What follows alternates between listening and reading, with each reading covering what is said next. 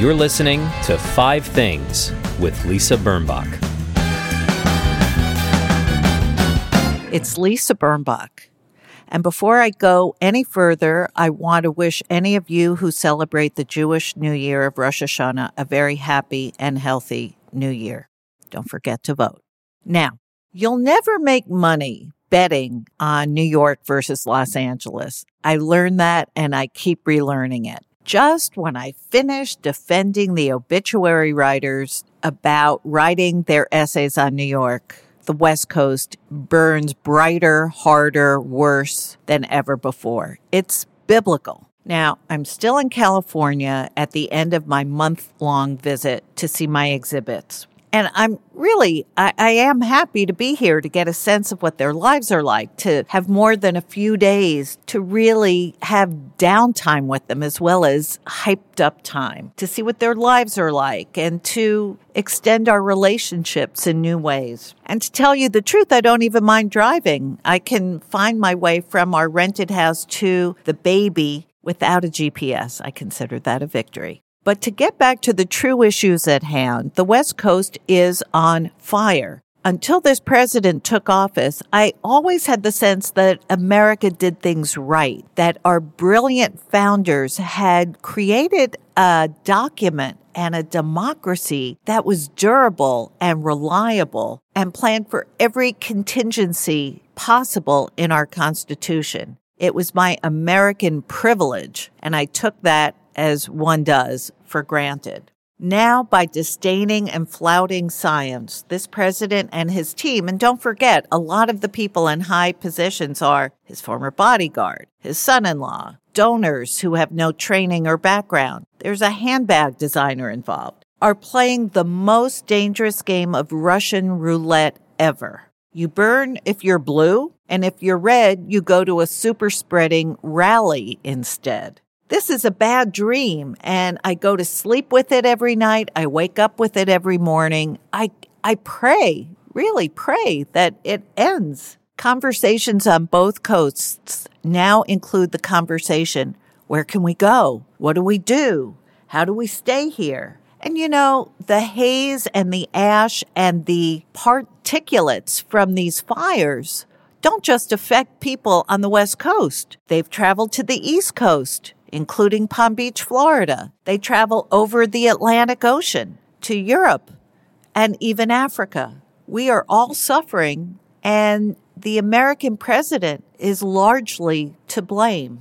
He's hurting the entire planet. What occasionally makes me hopeful are the voices and the protests begun by the young, the young people. They're doers. My admiration for Malala, for Greta Thunberg and for the survivors of the Parkland mass shooting are boundless. My guest this week is a young, active, wonderful, brilliant young woman named Amelia Nierenberg. She's the co writer of the New York Times Coronavirus Schools Briefing newsletter. After she graduated with a bachelor and master's in four years from Yale in intellectual history, she won a job at the Associated Press West Africa Bureau in Senegal. And she worked there for a while and then won a fellowship in the first class of New York Times Fellows. She worked at the food desk. She is just one of the many young people who give me hope. But before we talk to Amelia, here are my five things. Number one, enjoying the fruits and vegetables from one's own garden. I must say, there's something extremely lovely and it makes me feel self sufficient when I can trot out to the backyard of this rented house and pick a lemon with which to make salad dressing. I mean, yes, I could drive to the store. It's not a big deal, but there's something so just easy. Not just easy, but I grew it. I'm, I planted it. I raised it. And now I'm squeezing it over my fish. Well, I don't have a garden in real life, but it's on my wish list. Whether my next home is a cottage with a garden or a terrace in Manhattan, I, I know that I want to grow fruits and vegetables. Number two, the Citizen app. My stepdaughter told me about it in New York. It's a way to find out what's going on in your vicinity. In Los Angeles, let me tell you, twice yesterday, I was trying to drive somewhere and where the GPS sent me, I could not go because there were police stakeouts. This is twice in one day. Plus, there are helicopters overhead a lot. So this app tells you what's going on and it doesn't tell you who they're staking out, but it's a lot easier to look at the app than ask a policeman in the midst of a sting, Whoa, Mr. Policeman, who are you looking for? Number three, vegan and gluten free bakeries. Exhibit B has to avoid gluten. Exhibit A and A1 are trying to live dairy free. Los Angeles has really good bakeries that make these alternative breads and pastries. Good for you, LA. Number four, a, a standby reading. I'm a little overwhelmed by the news. I don't watch the news on a kind of vacation as I do when I'm home, but also I'm so overwhelmed by the plenitude of streaming series, reruns, movies, documentaries, etc., etc. And yes, I haven't even started watching Breaking Bad. So many nights I I succumb to a book and and nothing on a screen. Number 5, science. Take it from me. I hated science class. I tried to get out of science class. I, I go to the bathroom during science class. But science is why the fires, why the pandemic, the global warming. Ignoring science has put the planet in peril. We need a president who believes in science. And it sort of sickens me to say that because empirically, how do you disbelieve what is provable? Anyway, please vote. Coming up, Amelia Nierenberg. Don't go away.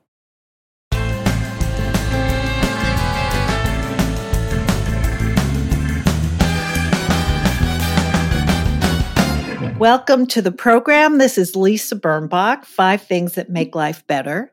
My guest today is Amelia Nierenberg. Amelia is a graduate of the first ever New York Times Fellows Program, and she continues to write for the New York Times, mostly about food, but also about, I would say, the zeitgeist and anxiety. Welcome, Amelia. Thanks for having me. It's my pleasure. Wouldn't you say? I mean, it's interesting that food and anxiety seem to be the two things, plus politics, that everybody is thinking about right now. Who would have thought? I know, I know. I mean, my uh, my beat food is always political and food is always national, but you know, come March fifteenth, I think it was top of everyone's mind and has sort of stayed that way. Yeah, it's, it's been it's been the six months of food for sure. For sure.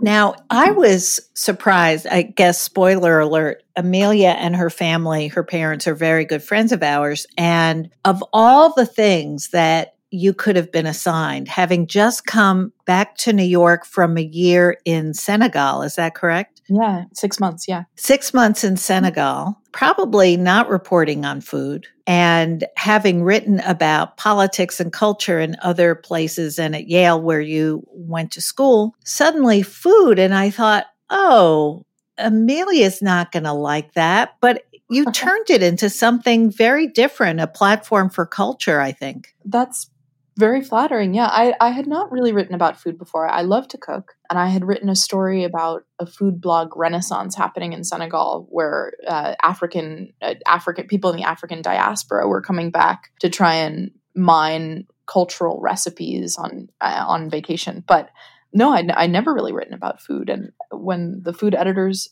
asked me if I wanted to join the team, I was was sort of surprised, but but now I know the difference between bake and broil and braise and baste. I, I, did not know on the first day of work. So oh, that's funny. Well, how, how did that work? How did the assignments get meted out in the fellowship program?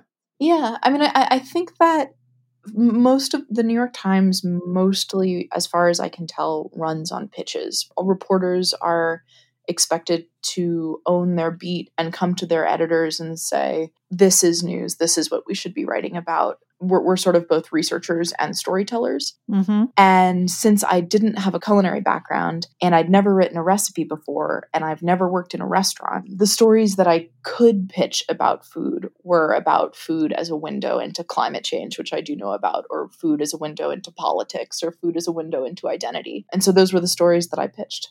But I've written some recipes since, but not, it's for sure not my forte. Well, uh, you've you've had two very famous recipes that have Okay. gone extremely viral that I know of. One is your recipe for focaccia art, Yeah. which has become, as you people say, a thing, right?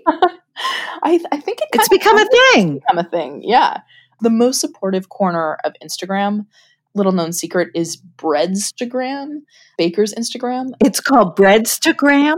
in the biz. Interesting. All Uh-huh.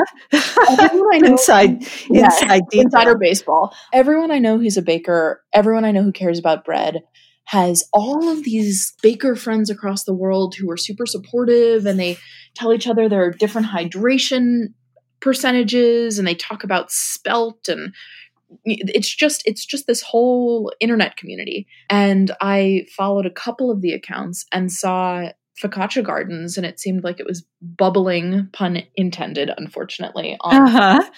Uh-huh. Um, and yeah, now you people people started decorating their focaccia, and it they look like little bouquets. It's really beautiful. It was a really nice kind of craft plus baking project for for quarantine. was and probably still is. What is the most amazing focaccia garden you have seen? Could you describe it?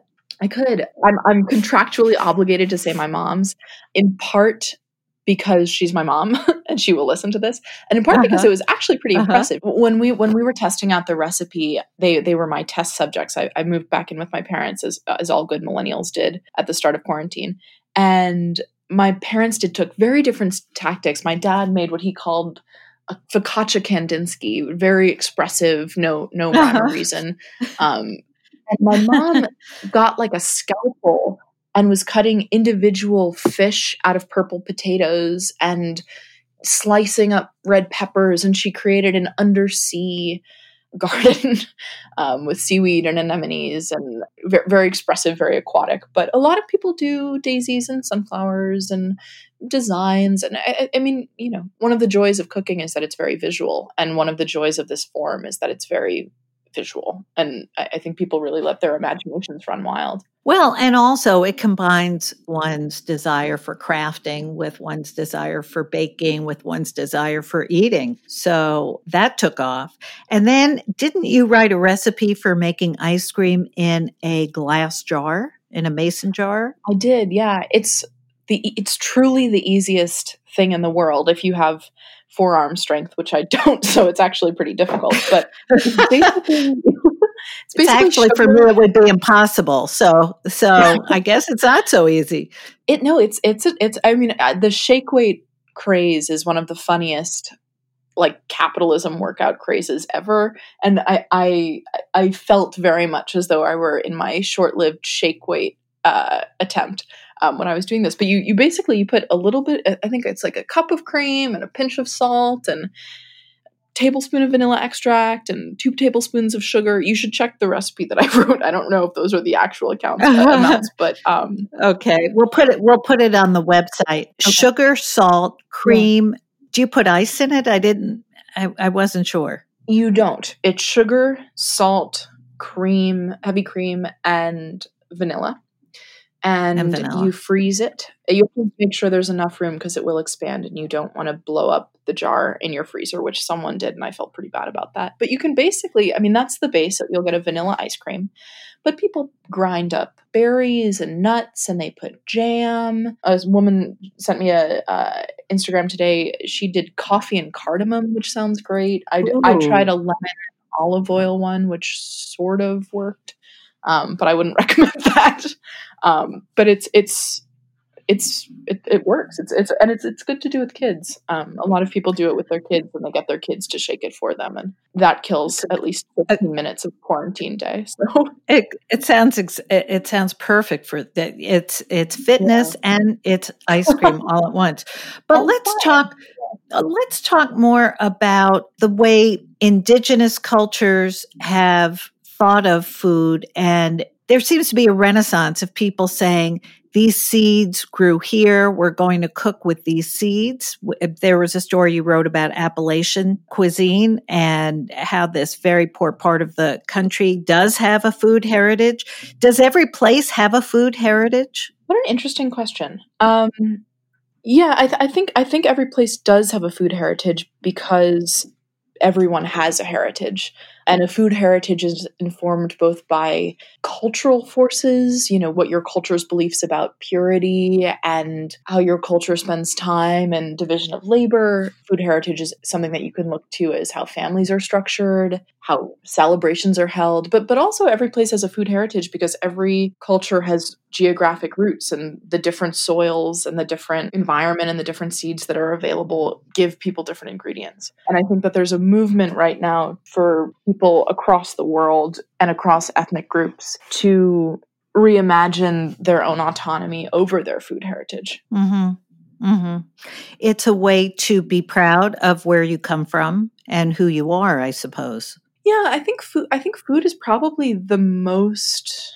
I'm a food writer, so I'm biased, but I, I think food is probably the most visceral way that you can make history alive that I can think of. Because if you, I, I, so often when I speak to chefs, especially chefs who are looking to foreground and celebrate and explore their culture and their heritage in their recipes, I, I ask them, you know, how did you become a chef? It's it's always an interesting question to ask a chef because mostly it's I was with my grandma, but but mm-hmm. so many people I speak to are also talking about how, you know, if you if you follow a recipe you're you're putting inside your mouth and you're tasting and you're smelling and you're chewing the exact same things that the people who are your forebears 200 years ago tasted and, and smelled and chewed it's this this intimate tactile way to feel like you came from somewhere. And it's a new way for a lot of people. I mean, it's not something I have actually thought about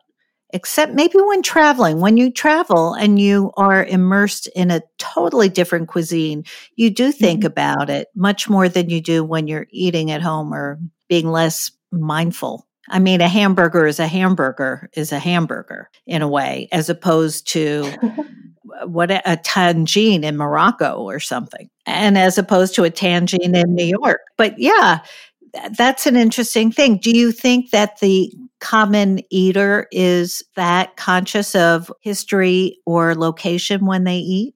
Hmm. I, I think that so it's a really good question. I, I, think that if we're talking about the common eater, I think that there are multiple. It's a it's a hard construction because if you, we, I grew up in New York. We both live in New York, so the idea of the common eater is in New York. Anyone who lives in New York who has with the swipe of a Metro card pretty much every cuisine in the world at our fingertips. Right. So it's it's a pretty exceptional example. I think that you don't think about food as heritage necessarily until you're confronted with foods that are of a different heritage. So a mm-hmm. hamburger is an intrinsic part of American heritage. It was, I think, apocryphally invented in New Haven in the 1800s at Louis, and now a hamburger is one of the most global symbols of American cuisine. And what a hamburger represents is our focus on meat and our idea of eating with our hands and kind of an informalness that's inherent to American cuisine and a casualness mm-hmm. that's inherent in our recipes. And so a hamburger carries as much cultural resonance as a tagine but I don't know if we'd think about it as culinary heritage if you're somewhere with hamburgers, if that makes sense. I, am thinking right. when I was living in Dakar, Senegal, most ref- restaurants in Senegal serve Senegalese food. And there are two pizza places that I knew of in, in Senegal. And when I was, and pizza is an Italian American food, but you know, I, th- I think it is probably one of the most American foods and certainly one of the most New York foods. And the two times that I was most homesick in Senegal, I went and got myself a pizza. Um, uh-huh. And it, it tasted like home, you know? And I think that it's one of the most emotional ways that you can feel as though you have a home. Is, yes. Is to have familiar food in your mouth. Yes, I think that's right. I think that's right. And it makes total sense. The urgency though, there's a there's a feeling of urgency, isn't there, to connect with one's heritage to, it's part of our sort of unspoken drive to be more authentic. I think that's that's a very good way to phrase it and, and I agree. I think that in the past decade, it seems as though there is now a premium on intentionality. Mm. Uh, and the more that you do on purpose and thoughtfully, and the more that you consume on purpose and thoughtfully, the more you are engaging with the zeitgeist of consumption. And I think that you are right that in the past probably two years, food has intensified in that realm of sort of intentional consumption. Before, you know, there was Nouvelle Cuisine and Michael Pollan, and people were, I think, on the whole, mainstream folks were thinking about food as local and environmental. But one of the things that the, the architecture of Instagram and the rise of TikTok and the proliferation of YouTube has given, as well as Netflix's push into culinary television, is that mm-hmm. there are more types of food cooked by more people easily available. Um, yes. And I think that there's a we're in a moment right now, in part because of of screw ups at the highest levels of food media, and in part because of daily missteps at at lower levels of food media, where who gets to talk about ingredients and who gets to talk about dishes and who should be talking about those ingredients and dishes is a conversation that's happening. Um, and I think that that is informed by the way that home cooks have been using technology for the past three to five years, and I and I think it's only going to intensify. Are you talking about cultural misappropriation in the kitchen, sort of thing? I don't, I don't know if I would call it misappropriation, but but I think that there has been an idea for a very long time, which I ascribed to when I was much younger, and and still am, I'm learning how how to talk about and how I feel about that. If you ate something and you enjoyed it and you knew about food in general, you had an understanding of what it was and what it meant. And I think that that is true. Everyone everyone is an eater and everyone's tastes and eating matters and I and I want to know how different foods resonate with different people. But mm-hmm.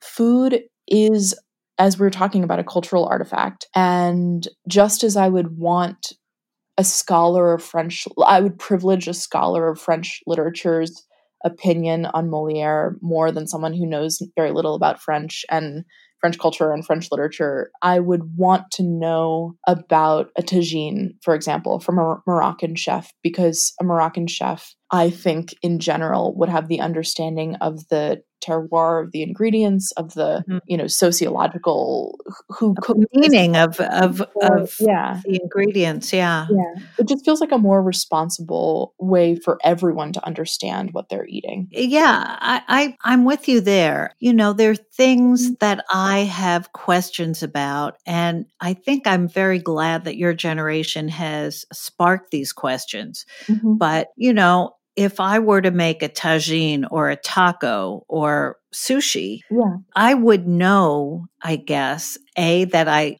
like this food and admire it, and B, that it wasn't mine, that mm-hmm. it wasn't as natural to me, or it wouldn't be mine to own. I'm just using it in a way as opposed to if I make a brisket where I feel like I could be the queen of brisket if I wanted. um, call you that there was time you make me a brisket. Please do, please do. But but then you know there was a white woman who opened a Chinese restaurant in New York this year and was skewered for it. She closed the restaurant. Mm-hmm. The dining hall at Kenyon College, I think it was, or Oberlin, I guess, made what was it? Something some ethnic I, food. I remember this, but I don't remember what it was. But I do. I don't remember what it was. I believe Dramatic. it was a, a Mexican dish, and the students went on strike. I mean, there has to be a kind of tacit permission to explore other cuisines. Maybe it comes with a statement. Maybe it doesn't a lot of people listening may think that's too politically correct and and staccato you know it it, it just for, prevents you from smoothly entering the kitchen and cooking whatever you like. And it's our right to cook whatever we like. That's in the First Amendment, too, in a way. But yet, we don't want to hurt people's feelings. Where do you land in that conversation? It's a good question. I mean, I, I, think that if you like like tacos and you want to make tacos for dinner, I don't think anyone's going to jump down your throat and and tell you that you're you have no right to make tacos. I think that the idea of staccato versus smooth is a really interesting construction to use to talk about this because I think that the smoothness of appropriation is in part what folks are pushing against right now. Right. Um, right. That's well put. Yeah. Bon Appetit has been doing like a big overhaul of their top notes, which are the the short paragraphs on top of a recipe that b- before you get the ingredients and the steps that kind mm-hmm. of say, you know, this is this food, this is pair it with this, this comes from here, and they're I think they're doing kind of an internal over overhaul or review process. I think that smoothness isn't something that we should necessarily be prioritizing anymore. Um, gotcha. Um, because I think I think smoothness is in some ways sort of privileges people for whom many other things have been smooth um, mm-hmm, and, mm-hmm. and require you know if, if something is smooth someone has had to file it down because everything is by nature kind of jagged jagged yeah. culture and so when we're talking about smoothing things out i think that a lot of chefs whose cuisines have been cooked by white chefs for to, to say it blankly have been the ones who have had to smooth it out. And i think now it's it's incumbent upon the white chefs to like understand and deal and, and process and reflect. But but i think i mean I, th- I think that also like you know i'm a new york jew ashkenazi and i cook from all around the world and i have a very extensive spice cabinet and i know how to use them and i fully intend to keep doing that because i love those flavors and and i think it's totally responsible to do that as long as you like know what you're talking about I don't right. know. I don't know. Well, I mean, hard, it's you know, it's it's hard now. Processes and activities and exercises that seem to be simple. You go buy a book in a bookstore, and it's the cuisine of Northern Africa, or it's the cuisine of Harlem, or it's the cuisine of uh, Yucatan or Thailand. I mean, it just seemed yeah. like you could do that. One could do that. And also that the chefs from those worlds were encouraging other people, let's say white people who buy those expensive cookbooks to mm-hmm. to do it, give it a shot. Of course, what's interesting when you talk about smoothing down the jagged edges, some ingredients may be very difficult to find. Right. And in certain have, neighborhoods. In certain neighborhoods of um, yeah. in certain quarters. So so you may not really be able to make that drunken fish, or you may not mm-hmm. be able to do it as, you know, maybe you have to find a substitute thing for an ingredient. But nevertheless, you don't want to feel bad for for doing it and also you want to keep the revenue stream going to those chefs. Yeah. Yeah.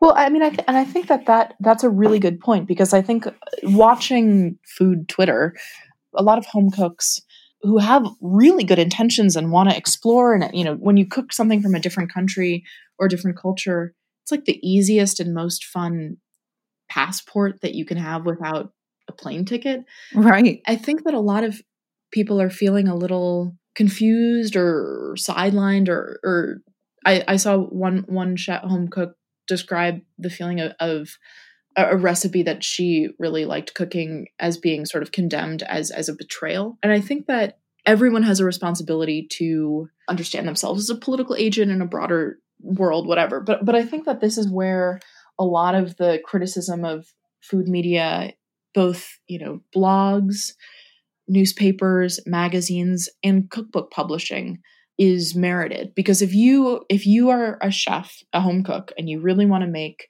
a tagine to go back to the example that we keep using, and you go and you buy what you think is a really authoritative anthropological book on Moroccan food, and the book is, you know, not intelligently researched or it's sort of half-heartedly researched or it it orientalizes or essentializes Moroccan mm-hmm. food or it's written for like the white lady in Indiana that it knows like the, the cookbook publisher knows will buy this and you think you're making a real tagine and then you mm-hmm. feed it to your Moroccan friend and your Moroccan friend can't taste any flavor or or remnants of home in it.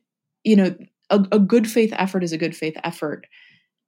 And it is up to food media of which I'm a part to equip our home cooks with the frankly theory and and context to cook better both better in terms of taste better in terms of ingredient sources and better in terms of of cultural respect. Well that's a great place to close.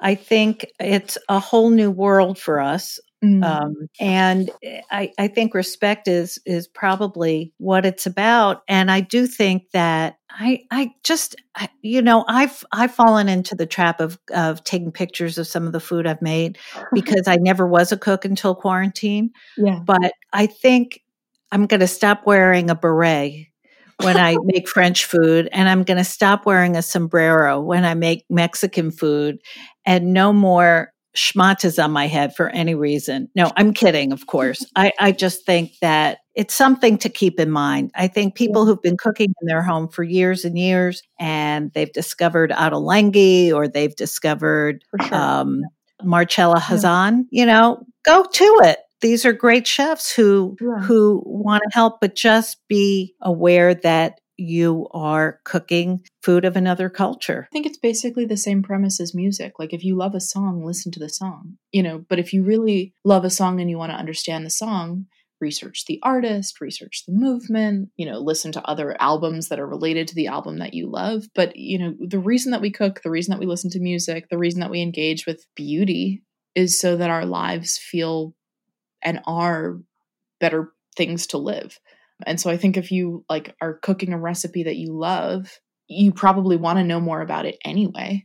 And and I don't think that home cooks should feel attacked because I don't think that people really I, I I don't know that many people that place any blame with home cooks. I think it's much more about structural ways that food is talked about, which is changing, which is good. But but like you like what you're cooking, you should you should cook it.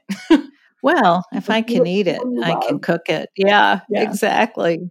Yeah. Well, Amelia, this has been a great conversation, and it's something that really your generation is teaching us. And I appreciate it because I wasn't aware of all the many, many ways we have been, I would say, micro oppressors. And yet, this is five things that make life better and you provided me with a fantastic list.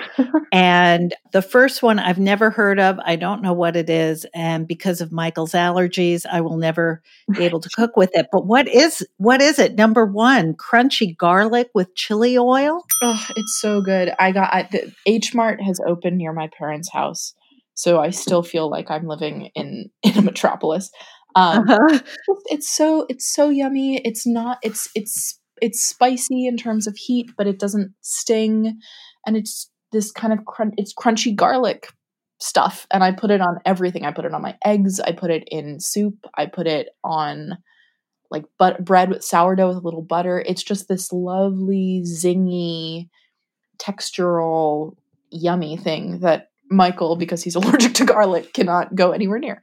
Now, is it a, so? It's something you shake out of a bottle onto. It's a. It's like a, a spice bottle that you buy. No, it's like a paste. It's um. It, oh. It's it's a little jar. You get like a little spoon, and I usually scoop up what like a quarter sized amount, and I put it on two eggs, and it makes my eggs more fun. it's I, I am I am hot sauce um appreciative but not hot sauce inclusive um it makes me feel bad. But this is one of the ways that I have found that I can add like real spice and real heat to my food that doesn't ruin the rest of my day. Um, oh, very good to know about. Yeah. I'm uh, very, very good to know. A little jar that I love to have in my kitchen. and we're going to link um, our listeners and readers to some information about that darling little jar um, on our website at lisabirnbach.com. Okay, number two, I'm yeah. very, very, very curious about this. Okay. It is the bra that I'm wearing right now.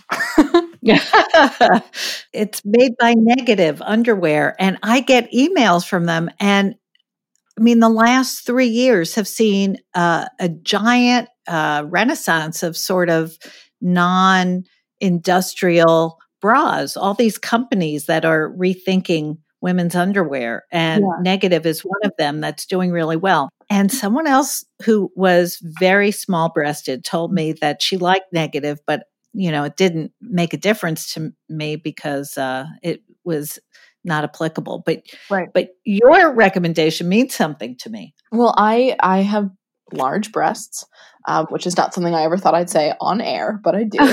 um, and I, I have been so envious of the bralette trend because I would love to wear a really comfortable bra that is still pretty and doesn't have an underwire that you know stabs me in the sternum when I'm interviewing a mayor, like which which has Yeah. happened. Um, and when I was in Poland, Pol- Poland is known for. I was reporting in Poland. Poland is known for their lingerie. I went to all the bra stores in Krakow and Warsaw. This was like my activity when I had, didn't know what to do when I was reporting, and bought un- very comfortable underwire bras there. But have just been so wired with my bra for so long. Uh-huh. And one of my best friends has very large breasts um, to the point of like back pain discomfort. And she recommended this to me, and I bought one. And I, it's so nice to feel comfortable and pretty at the same time in my underwear, which is not something that I've ever been able to do. And um, now I can. And I think I'm going to buy like five more. Well, yeah. Note to self: Yeah. write to negative underwear ASAP. Yeah, no, it's a delight. It's it's really a delight, and it it I think I'm excited for more wireless bras in my future. well, especially those of us who are working from home. There's no need to be stabbed when you're at home, in particular. yeah, yeah, And I, ju- I do want to say I'm I'm wearing an underwire bra right now, and the first month or so of the pandemic and the and the shut in, I did not wear a bra ever. But now I'm trying to normalize. Bra wearing again. Yeah, I am. I I am. friends that are doing are, are have started putting on makeup every day again, which I Oh, will not do. But I don't wear makeup in general. But right. Same here. It really helps. Yeah, whatever you have to Yeah. do to feel good in your morning and in your day, you do because that's that's the most important. Okay, number three. I've, I'm I'm envious of this one. Rapid turnaround COVID testing. I I was inspired by your number five every week, Dr. Fauci. Dr. Fauci. yeah, who Yeah. I who should be you know number one through five on on my list too. But yes. yeah, I, I m- one of my mother's best friends has her family has a house in Vermont, and I was feeling as I think everyone who's living in a city is feeling very claustrophobic. Mhm. And my friend, I, I asked um, my friend Sam if he wanted to come to this house with me, and so we got negative coronavirus tests in 36 hours, and now we can hug each other. which is great. How did you how did you get a 36 hour turnaround in New York? I went to there was a clinic, I think it's called Cure on 103rd and Broadway. I can look it up right now. And it was the easiest thing in the world. The nurse sang to me. Let me look it up. Um, as she put the swab in my nose. Yeah, that's that's some swab, isn't it? It's intense. Cure, Cure Urgent Care. There are two Wow. in Manhattan, and they turned it around in 36 hours. And the nurse sang to me. So I will be driving to 103rd Street every time I need to hug my friends until That's we a- vaccine. Th- that's a great tip. Yeah, because mine took a rapid 9 days. I yeah, And as I've since learned, I could have caught it in those nine days. you could have. You could have. Yeah. Yeah. Number four. I had never seen this movie. I watched it last night. I thought it was fantastic. It's called Manto. I've never even heard of it, Amelia. haven't either. Um, my friend Ram, who's who's here, is from India, and he was telling us that this was. We were asking him a lot of questions about partition, and he said we should watch this movie. And it's about a famous Urdu writer named Saadat Hasan Manto, and he he, he was very radical, and he was sort of a very big star in India before partition, and he was a, a film writer, and then he was part of the migration of Muslims to Pakistan Mhm. after partition, and it's just it's a beautiful movie. It, it's interspersed with a bi- biographical story of his own life and sort of imaginings of excerpts of his short stories and ju- just as a movie about displacement and culture and identity and a part of the world that I don't know anything about really it, it was it was very very very moving and reminded me of stories and reporting and, and kind of the universal experience of of your home not being yours anymore. Um, Yes. which happens whenever you immigrate. So I really enjoyed it, and it, I, it's the movie I watched last night. So that's why I'm recommending it now. But it is making me really happy. I've been thinking about it in a way that you only do when you watch a truly good film. Truly, truly, I couldn't agree with you more.